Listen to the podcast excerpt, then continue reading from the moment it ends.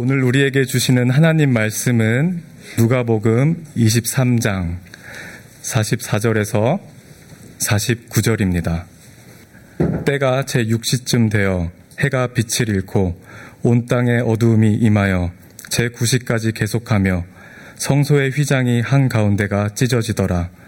예수께서 큰 소리로 불러 이르시되 아버지 내 영혼을 아버지 손에 부탁하나이다 하고 이 말씀을 하신 후 숨지시니라 백부장이 그 된 일을 보고 하나님께 영광을 돌려 이르되 이 사람은 정령 의인이었도다 하고 이를 구경하러 모인 무리도 그 된 일을 보고 다 가슴을 치며 돌아가고 예수를 아는 자들과 갈릴리로부터 따라온 여자들도 다 멀리 서서 이 일을 보니라.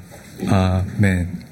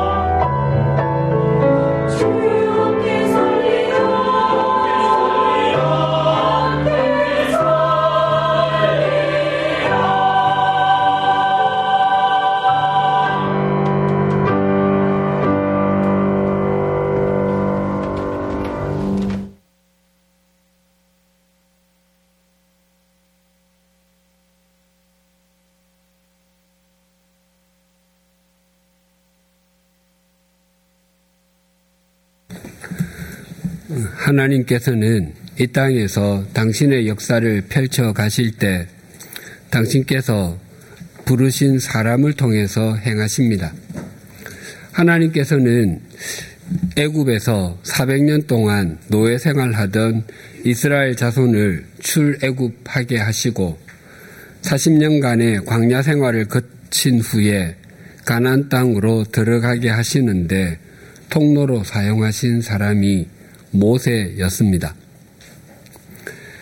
이스라엘 자손은 홍해가 갈라지는 엄청난 하나님의 역사를 목격했고 하나님께서 내려주신 만나를 먹었으며 반석에서 터진 생수를 마셨습니다.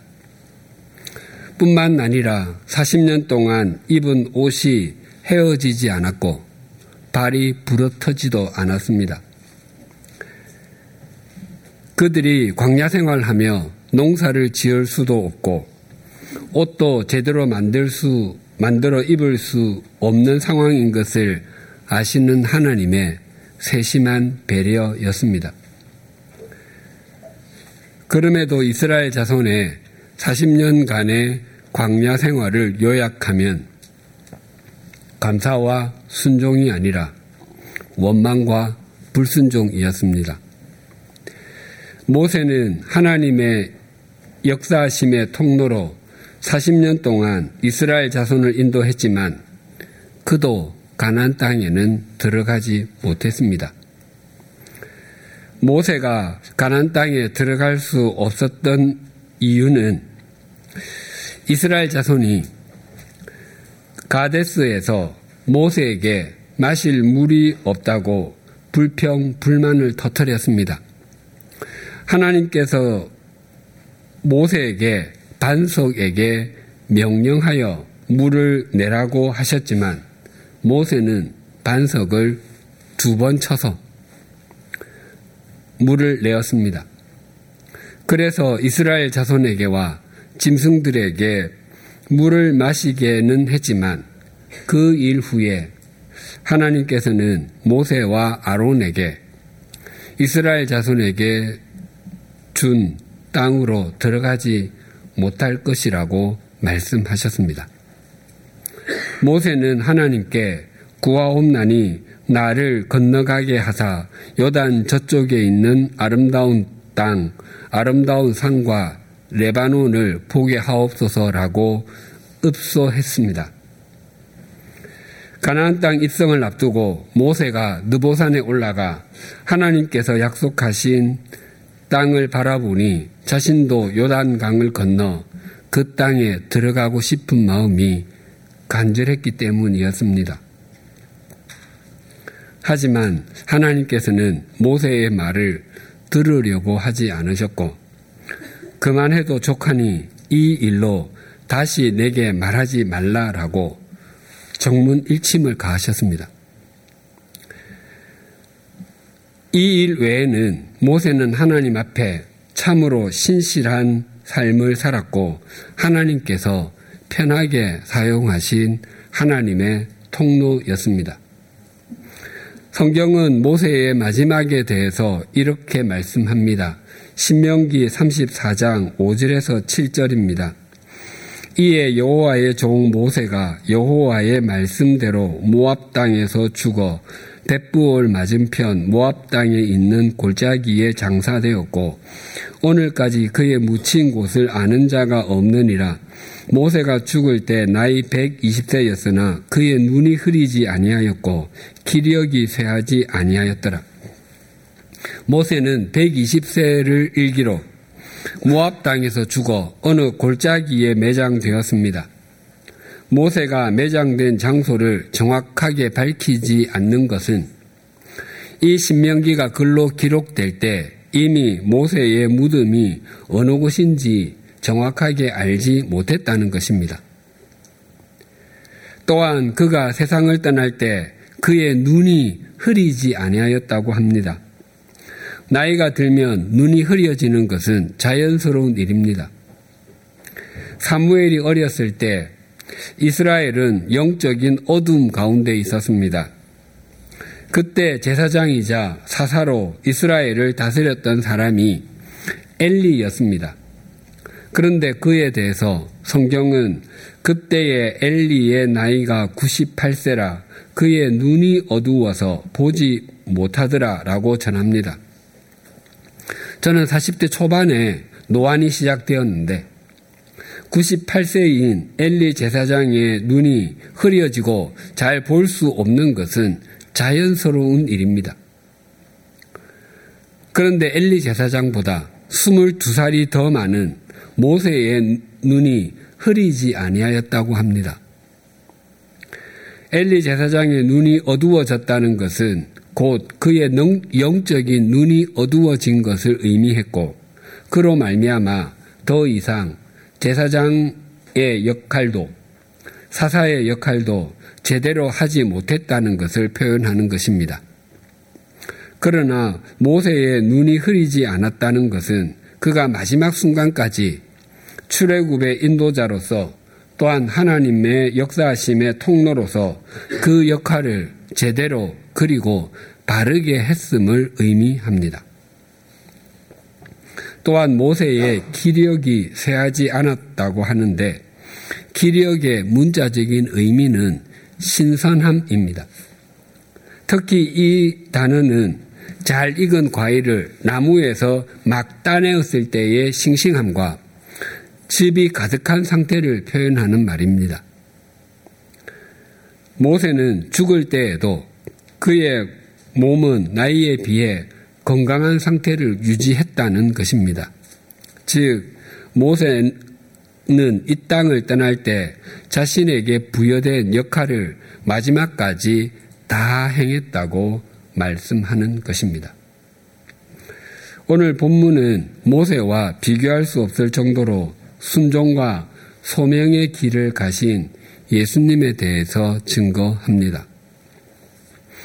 오늘 본문 44절과 45절이 이렇게 증가합니다.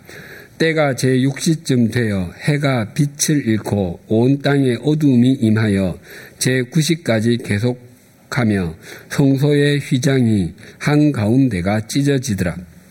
예수님께서는 제6시부터 제9시까지 즉 오전 9시부터 오후 3시까지 6시간 동안 십자가에 달려 계셨습니다. 당시 십자가에 달린 죄수는 평균 3, 4일 정도 살아 있었다고 합니다. 로마 제국은 사형수가 죽을 때까지 십자가에 달린 채 내버려 두곤 했습니다. 그리고 죄수가 죽었다고 여겨지면 그의 다리를 꺾어서 죽음을 확인했습니다. 로마 제국이 사형수가 죽을 때까지 기다려 준 것은 사형수에게 자비심을 베풀어 주기 위함이거나 비록 사형수일지라도 그의 인권을 존중해 주었기 때문이 아니었습니다. 누구든지 로마 제국이나 황, 로마 황제를 향하여 심각한 죄를 지으면 이처럼 죽음을 면치 못한다는 경고였습니다. 마침내 육체를 가지신 예수님께서 이 땅에서 마지막으로 하신 말씀이 이러하였습니다. 46절이 이렇게 증가합니다.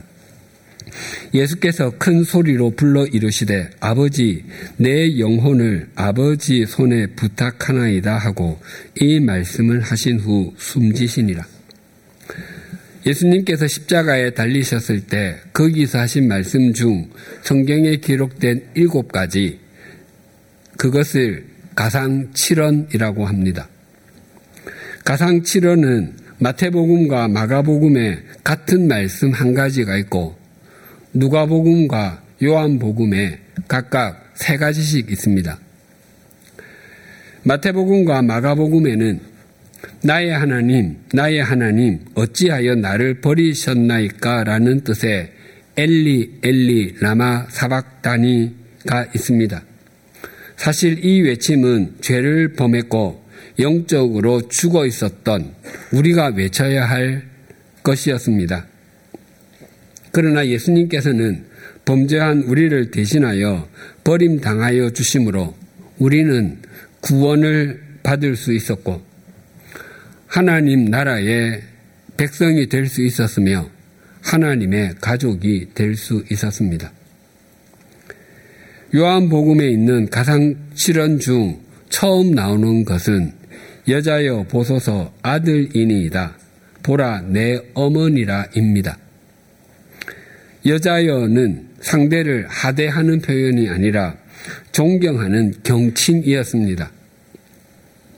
예수님께서 그 어머니 마리아에게 여자여 보소서 아들이니이다라고 말씀하신 것은 어머니 제가 입신양명하고 돈을 많이 벌어서 호강시켜 드리려고 했는데 이렇게 십자가에서 죽는 모습을 보여드려서 죄송합니다라는 의미가 아니었습니다. 마리아는 예수님께서 탄생하시는 순간부터 아니 그 전에 가브리엘 천사가 찾아왔을 때부터 지금까지의 모든 일을 알고 있고 예수님이 누구신지 또 예수님이 왜 그토록 참혹하게 돌아가셔야 하는지를 알고 있는 유일한 증인입니다. 그래서 여자여 보소서 아들이니다 라는 의미는 어머니께서 듣고 아시는 대로 이 아들이 온 인류의 대속자로서 사명을 다했습니다. 어머니의 아들이 이 땅에서의 삶을 마치고 영광스럽게 떠납니다와 같습니다. 그리고 예수님께서 제자 요한에게 보라 내 어머니라 라고 말씀하시며 당신이 떠나신 후에 당신의 어머니를 친어머니처럼 복양해 달라고 부탁하셨습니다. 그날부터 요한은 예수님의 어머니 마리아를 자기 집에서 평생 마리아가 늙어 죽을 때까지 또 요한 자신이 늙은이가 될 때까지 모셨습니다. 자기 친부모도 같은 집에서 평생 모시고 사는 것이 쉽고 즐거운 것만은 아닙니다. 때론 뜻이 맞지 않아 서로 엇갈린 주장을 강하게 할 수도 있고 또 서로 생각하는 것과 기대하는 것이 달라 마음이 상해서 한동안 말을 섞지 않고 지낼 수도 있습니다. 그러나 요한 사도는 자기 어머니도 아닌 남의 어머니를 평생 모셨습니다. 그랬기 때문에 요한 사도는 어머니 마리아로부터 영원 전부터 존재하신 예수 그리스도에 대해서 그분은 영원 전부터 존재하시 태초에 말씀으로 존재하셨던 분이 육신이 되어 세상에 오셨고 부활하셔서 영원히 왕노릇 하시는 분이신 것을 더욱 또렷하게 알아 요한복음을 비롯하여 요한 1서, 요한 2서, 요한 3서, 그리고 요한 계시록까지 기록할 수 있었습니다. 또한 요한 사도는 형 야고보와 함께 별명이 우레의 아들이었습니다. 성격이 아주 급하고 질투심과 명예욕이 많아 예수님께서 붙여주신 것이었습니다. 그런 요한 사도는 나중에 사람들로부터 사랑의 사도라고 불렸습니다. 그래서 이렇게 고백합니다. 요한 1서 4장 7절과 8절입니다. 사랑하는 자들아 우리가 서로 사랑하자. 사랑은 하나님께 속한 것이니 사랑하는 자마다 하나님으로부터 나서 하나님을 알고 사랑하지 아니하는 자는 하나님을 알지 못하나니 이는 하나님은 사랑이심이라. 또한 요한복음에는 예수님의 가상 7원 중에서 다섯 번째 말씀인 내가 목마르다도 있습니다. 이 목마름은 육체를 위한 목마름이 아닙니다. 만약 예수님께서 육체를 위한 해가를 원하셨다면 군인들이 쓸개 탄 포도주, 즉 모략을 탄 포도주를 반복해서 권할 때 사양하지 않고 처음부터 받아 꿀꺽꿀꺽 마셨을 것입니다. 의학적으로 사망은 심장이나 폐의 기능이 완전히 정지되거나 뇌가 그 기능을 완전히 상실했을 때를 이르는 말입니다. 그러나 인공호흡기를 달고서 호흡하거나 뇌의 기능이 완전히 사라지지는 않았지만 회복될 수 없는 뇌사 상태가 되면 살아 있어도 살아 있지 못한 것과 흡사한 상태가 됩니다. 사람이 살아 있음을 보여주는 또렷한 증거 중의 하나는 줄이고 목마름이라고 합니다. 그러나 모든 사람이 다 같은 줄이고 목마름을 가진 것은 아닙니다. 사람의 인격과 믿음의 넓이와 깊이에 따라 줄이, 줄이고 목마름의 종류와 정도는 판이하게 달라질 수 있습니다. 한 사람이 무엇에 줄이고 목마름을 가지고 있느냐에 따라 개인과 가정은 물론이고 사회와 국가, 심지어 세상의 역사가 달라질 수 있습니다. 약물이나 알코올에 줄이고 목마르게 되면 그 개인은 물론이고 그 가정의 경제와 관계가 다 무너지게 됩니다. 반대로 운동선수에게 줄이고 목마름은 즉 운동선수에게 헝거리 정신이 있다면 그것은 그에게 올림픽이나 세계 선수권 대회에서 목에 메달을 걸게 해 주기도 하고 신기록을 수립하게 해 주며 뛰어난 운동선수로 만들어 주기도 합니다. 또한 자유와 정의에 줄이고 목마름은 국가의 방향을 바꾸고 나라를 새롭게 만들어 주기도 합니다. 반면에 전쟁에 줄이고 목마름은 세상을 전쟁터로 만들고 수많은 사람의 목숨을 잃도록 만들기도 합니다. 무엇보다도 영적인 줄이고 목마름은 그 영혼을 새롭게 하고 이 땅에서 살면서도 영혼을 살아갈 수 있게 해 줍니다.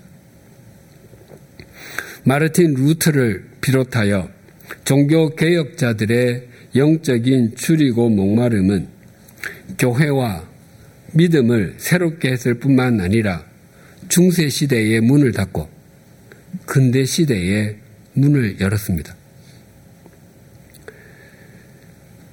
예수님께서 십자가 위에서 목말라 하신 것은 단지 물과 피를 쏟으셨기 때문이 아닙니다. 또한 예수님께서 십자가에 달리신 것은 당신의 죄로 인함이 아닙니다. 바로 우리의 죄를 영원히 사해 주시고 우리를 하나님 나라의 백성으로 또 하나님의 가족으로 삼아 주시기 위함이었습니다. 그래서 그 목마름은 사람을 사랑하시는 하나님의 사랑에 대한 목마름이었고 영원한 생명에 대한 목마름이었습니다. 그래서 예수님께서 이렇게 말씀하셨습니다. 요한복음 6장 35절입니다. 예수께서 이르시되 나는 생명의 떡이니 내게 오는 자는 결코 줄이지 아니할 터이요 나를 믿는 자는 영원히 목마르지 아니하리라. 예수, 우리가 예수님께로 가면 영원히 목마르지 않을 수 있는 것은 예수님께서 우리를 위해 목말라 해 주셨기 때문입니다. 예수님께서 우리를 목마르지 않게 해 주시기 위해서 십자가 위에서 하나님의 사랑과 영원한 생명을 부어 주셨기 때문입니다. 그래서 누구든지 예수님께 나아가기만 하면 또 십자가 앞에 나아오기만 하면 헛된 것에 대한 갈증이 해결되고 세상에 있는 그 무엇으로도 배부르지 않았던 것이 배부름을 경험하게 됩니다. 그래서 예수님께서 십자가 위에서 있는 힘을 다해 내가 목마르다라고 말씀하신 것은 참으로 귀합니다. 그리고 요한복음에는 예수님의 가상 7원 중에서 여섯 번째인 다 이루었다도 있습니다. 다 이루다는 완성하다, 수행하다, 그리고 성취하다의 의미입니다. 즉 예수님께서는 이 땅에 오셔서 인간을 구원하는 사역을 더 이상 손볼 곳이 없을 정도로 완벽하게 완성하시고 끝내셨다는 의미입니다. 또한 오실 메시아에 관해서 수없이 예언되었던 구약 성경의 말씀이 모두 성취되었다는 의미이기도 합니다. 또한 이것은 예수님께서 이 땅에 오셔서 공생애를 시작하시고 십자가에 달리심으로 온 세상에 대한 구원 사역을 다 이루신 것이 성자 하나님으로서가 아니라 하나님의 아들 인간 예수로서 행하셨다는 것입니다. 만약 예수님께서 사람으로 이 땅에 오신 것이 아니라 하나님으로만 오셨다면 우리는 작은 그리스도의 삶, 즉 그리스도인의 삶을 살 수 없습니다. 유한하기 짝이 없는 피조물이 어떻게 창조주의 삶을 흉내낼 수 있겠습니까? 예수님께서 우리와 동일한 육체를 가지시고 인간으로 오셔서 십자가를 지셨기에 우리는 그분을 주님으로 믿으며 우리 삶에서 자신에게 주어진 십자가를 지는 삶을 살아내므로 우리는 그리스도인다운 그리스도인으로 성장해 가고 성숙해 갈 수 있습니다. 46절을 제가 다시 봉독하겠습니다. 예수께서 큰 소리로 불러 이르시되 아버지 내 영혼을 아버지 손에 부탁하나이다 하고 이 말씀을 하신 후 숨지시니라. 이것이 가상칠언 중에 마지막 말씀이자 예수님께서 사람의 몸으로 이 땅에서 마지막으로 하신 말씀입니다. 예수님께서 이 땅에 오셔서 당신에게 주어진 소명과 구약 성경의 말씀을 다 성취하신 후에 마지막으로 당신의 영혼을 하나님 아버지께 의탁하셨습니다. 그런데 본문은 예수님의 마지막 순간을 이 말씀을 하신 후 숨지시니라 라고 증거합니다. 예수님의 죽으심을 숨지다 라는 동사로 표현합니다. 이것은 우리가 하는 일반적인 표현과 다르지 않습니다. 우리 역시 사람이 죽었을 때 별세하시다, 운명하시다, 돌아가시다 등으로 표현합니다. 예수님의 죽으심의 장면을 사복음서가 모두 다 전하는데 마태복음은 떠나시다. 마가복음은 누가복음과 같이 숨지시다. 요한복음은 떠나가시다라고 표현합니다. 표현적으로는 예수님의 죽음은 일반 사람의 죽음과 아무런 차이가 없어 보입니다. 그러나 그 속 의미까지 동일한 것은 아닙니다. 우리가 어떤 사람의 죽음을 가리켜서 별세하셨다나 운명하셨다, 돌아가셨다 등으로 말할 때는 언제나 수동적인 의미입니다. 즉, 죽음이 임박한 사람이나 그 죽음을 지켜보는 가족들이나 지인들 등이 대부분은 그의 죽음을 원치 않습니다. 모두가 가능한 한 좀 더 오래 살기를 원합니다. 그러나 어쩔 수 없이 죽습니다. 그러나 예수님의 경우는 전혀 그렇지 않습니다. 숨지시다에 해당하는 헬라어 동사는 에크푸네오인데 밖으로 숨을 내시다. 이 의미입니다.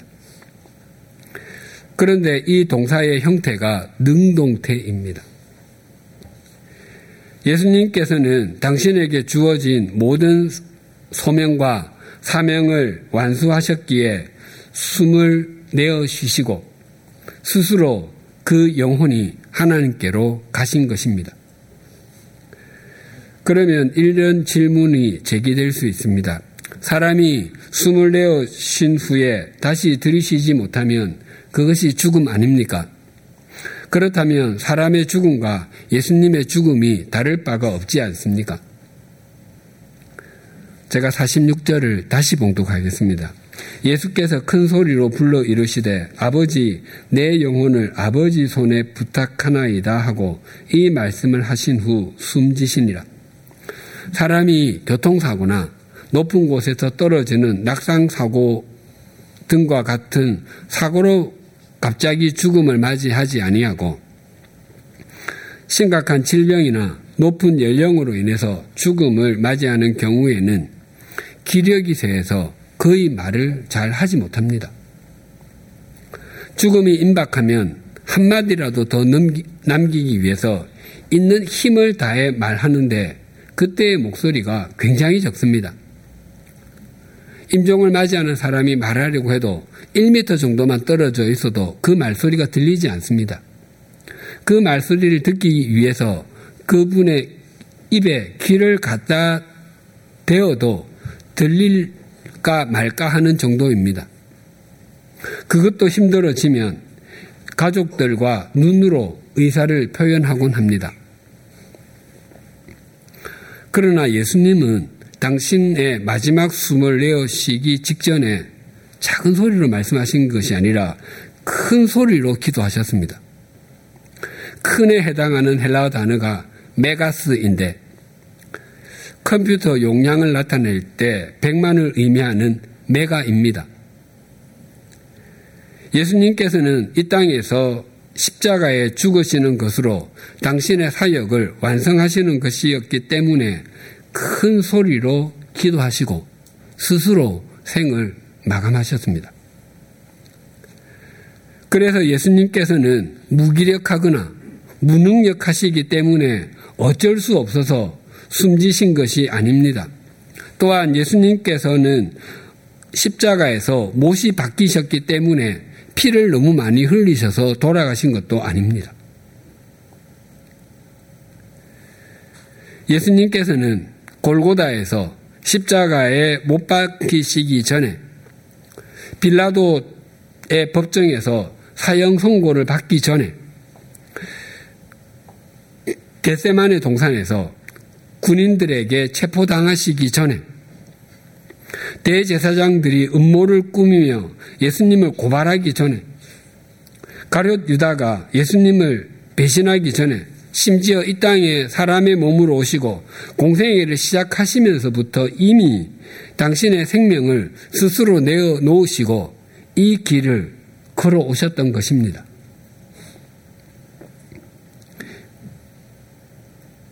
그렇다면 왜 예수님께서 이 길을 걸어 오셨습니까? 그것은 범죄하여 죽었던 우리를 영원히 살리기 위해서입니다. 죄의 싹은 사망이라고 했습니다. 그것은 바꿀 수 없는 하나님의 법칙입니다. 그렇기에 우리의 죄값을 당신이 대신 치러 주심으로 우리에게 참 생명을 주시기 위해서 또 우리를 하나님 나라의 백성이 되게 하시려고 십자가의 길을 자원해서 순종하셨던 것입니다. 그래서 겟세만의 동산에서 예수님께서 군인들에게 잡히실 때 놀란 베드로가 예수님을 보호하겠다며 칼을 휘둘러서 대제사장의 종 말고라는 사람의 귀를 잘랐을 때 예수님께서 그의 귀를 고쳐 주시면서 베드로에게 이렇게 말씀하셨습니다. 마태복음 26장 53절입니다. 너는 내가 내 아버지께 구하여 지금 열두 군단 더 되는 천사를 보내시게 할 수 없는 줄로 아느냐?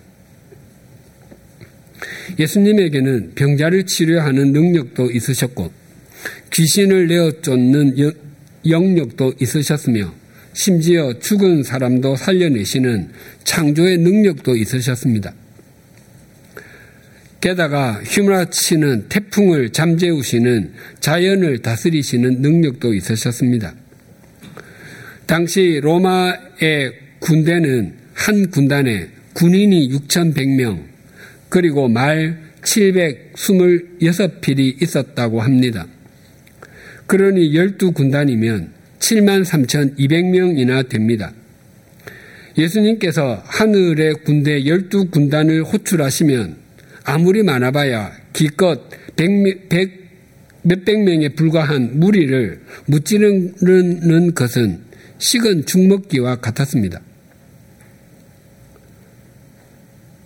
그래서 예수님께서는 어쩔 수 없이 붙잡히셔서 십자가까지 지신 것이 아니라 스스로 그 길을 가신 것입니다.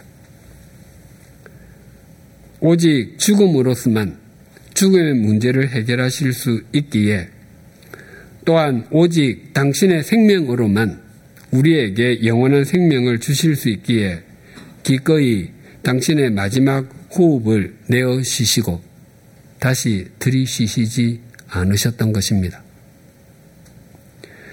그래서 우리가 오늘 말씀에서 중요하게 새겨야 하는 것은 생명이 정말 소중하지만 더 소중한 것은 소명과 사명이고 그 길을 자발적으로 걸을 때 생명의 역사가 일어난다는 것입니다.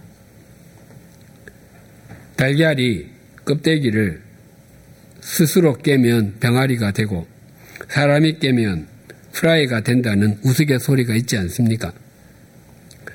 씨앗이 그 껍질을 기꺼이 포기할 때 비로소 생명의 싹을 키울 수 있습니다. 우리가 스스로 우리의 껍데기를 깨고 껍질을 벗으면 찬란한 생명을 맛볼 것입니다.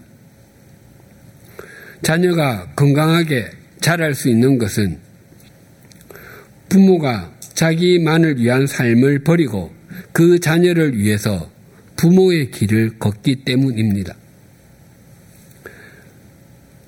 정치인이든 경제인이든 공직자이든 교육자이든 예술가이든 인플루언서이든 아니면 스스로를 지극히 평범하게 사람 생각하는 사람이든 할 것 없이 모든 사람의 생명은 소중하지만 그 생명에만 집착하면 추해집니다. 각자의 삶의 자리에서 자기에게 주어진 소명과 사명의 길을 자발적으로 걸을 때 생명의 역사가 일어납니다. 그래서 예수님께서 이렇게 말씀하셨습니다. 마가복음 8장 35절입니다. 누구든지 자기 목숨을 구원하고자 하면 잃을 것이요. 누구든지 나와 복음을 위하여 자기 목숨을 잃으면 구원하리라. 또 사도 바울은 이렇게 고백했습니다. 사도행전 20장 24절입니다. 내가 달려갈 길과 주 예수께 받은 사명, 곧 하나님의 은혜의 복음을 증언하는 일을 마치려 하면은 나의 생명을 조금도 귀한 것으로 여기지 아니하노라. 또 한 가지 더 오늘 말씀에서 우리가 중요하게 여겨야 하는 것은 예수님께서 우리에게 영원한 생명을 주시기 위해서 소명과 사명의 길을 걸어가신 분이시라면 우리의 삶에 일어나는 모든 일은 주님의 인도하심 속에 있다는 것입니다. 우리의 삶에는 크고 작은 일이 참 많이 일어납니다. 어떤 때는 정신을 차릴 수 없을 정도로 많이 일어나기도 합니다. 그래서 되는 일이 하나도 없다고 생각되기도 하고 하나님은 살아 계시는가? 하나님이 살아 계신다면 내 삶에 관심을 갖고 계시는가 하는 생각이 들기도 합니다. 그러나 잊지 마십시다. 우리 주님 예수 그리스도께서는 우리에게 영원한 생명을 주시고 우리를 하나님의 나라의 백성이 되게 해 주시기 위해서 십자가에서 마지막 숨을 내어 쉬기까지 우리를 사랑하신 분이십니다. 또한 하나님께서는 그 십자가 사건을 위해 당신의 독생자를 세상에 보내주실 정도로 우리를 사랑하시는 분이십니다. 이 중심이 흔들리지 않는다면 우리에게 일어나는 크고 작은 사건은 우리를 향한 하나님의 사랑이 아닌 것이 없고 우리를 향한 하나님의 역사가 아닌 것이 없다는 것을 확인하게 됩니다. 다니엘은 기울어질 대로 기울어진 나라에서 바벨론으로 끌려와서 바벨론의 교육을 받고 바벨론 왕의 신하가 되었습니다. 그러나 다니엘은 하나님을 원망하거나 세상을 한탄하지 않았습니다. 겉으로 보기에는 처참하기 그지없는 상황이지만 하나님께서 그 모든 것을 결코 모르지 아니하시고 친히 역사하고 계심을 신뢰하였습니다. 그래서 처음부터 새 친구와 함께 왕의 음식과 왕이 마시는 포도주로 자신을 더럽히지 않겠다고 뜻을 정했습니다. 그렇게 뜻을 정한 삶은 60년이 넘도록 이어졌습니다. 또 다니엘은 30일 동안 어떤 신이나 사람에게 무엇을 구하면 사자굴에 던져진다는 조서에 왕의 도장이 찍힌 것을 알고도 예루살렘으로 향한 창문을 열고 이전에 늘 하던 것처럼 하루에 세 번씩 무릎을 꿇고 기도하며 감사를 드렸습니다. 하나님께서는 자신이 처한 삶의 상황을 모르지 않으, 심을 믿었고 그 삶을 신실하게 살아내는 것이 자신에게 주어진 소명과 사명의 길이라고 여겼기 때문입니다. 하나님께서는 그 다니엘을 유다 백성이 고국으로 돌아가게 하는데 통로로 삼아 주셨습니다. 경제 여건의 악화로 인해서 요즘 참 살기 어려운 세상이 되었습니다. 지난 일주일 동안도 회사를, 가게를, 또 개인의 삶을 꾸려가느라 얼마나 많이 고생들 하셨습니까? 모든 상황이 호전되기보다 점점 더 절망적으로 변해가고 있다고 여겨지지는 않습니까? 그러나 우리를 사랑하시고 우리를 위해서 생명까지 주신 주님께서 우리와 함께하고 계십니다. 그 주님은 모든 것을 합력해서 선을 이루시는 분이십니다. 그래서 우리 그리스도인에게는 절망은 없고 소망만 있습니다. 이것을 믿는다면 우리도 주님처럼 순종하여 우리 각자에게 주어진 소명과 사명의 길을 자원해서 걸어 가십시다. 그 걸음을 더욱 더 잘 걷기 위해서 하나님을 향해 창문을 여십시다. 그 삶을 신실하게 살아간다면 삶의 어느 순간에 하나님의 사랑과 은총에 감격하여 아, 하나님이라고 고백하게 되실 것입니다. 기도하시겠습니다. 하나님 아버지, 예수님께서 우리에게 영원한 생명을 주시고 하나님의 나라의 백성이 되게 해 주기 위해서 십자가에서 대속의 피를 흘려 주시고 마지막 숨까지 내어 쉬어 주셨음을 감사합니다. 또한 그 주님께서 지금도 우리와 동행하시며 역사하실 뿐만 아니라 우리의 삶에서 일어나는 크고 작은 일들을 통해서 합력해서 선을 이루고 계심을 믿고 감사를 드립니다. 이스라엘 자손의 출애굽을 위해 부르심을 받은 모세가 이 땅에서 마지막 숨을 내어 쉬는 순간까지 주어진 소명과 사명의 길을 걸어갔던 것처럼 우리도 그러하게 하여 주시옵소서. 혹 우리의 삶에 크고 작은 문제나 풀기 쉽지 않은 일이 있다 할지라도 두려워하거나 당황하지 않게 하시고 또한 좌절하거나 절망하지도 않게 하여 주셔서 오히려 그것을 더욱 주님을 목적 삼는 계기로 만들고 하나님을 향해 창문을 여는 발판으로 여기게 하여 주시옵소서. 그리하여 우리가 걷는 소명과 사명의 길을 통해서 세속적인 가치관의 열매나 욕망의 열매가 아니라 하나님께서 맺게 해주시는 생명의 열매, 진리의 열매가 더욱 풍성하게 하여 주시옵소서 예수님의 이름으로 기도드립니다. 아멘.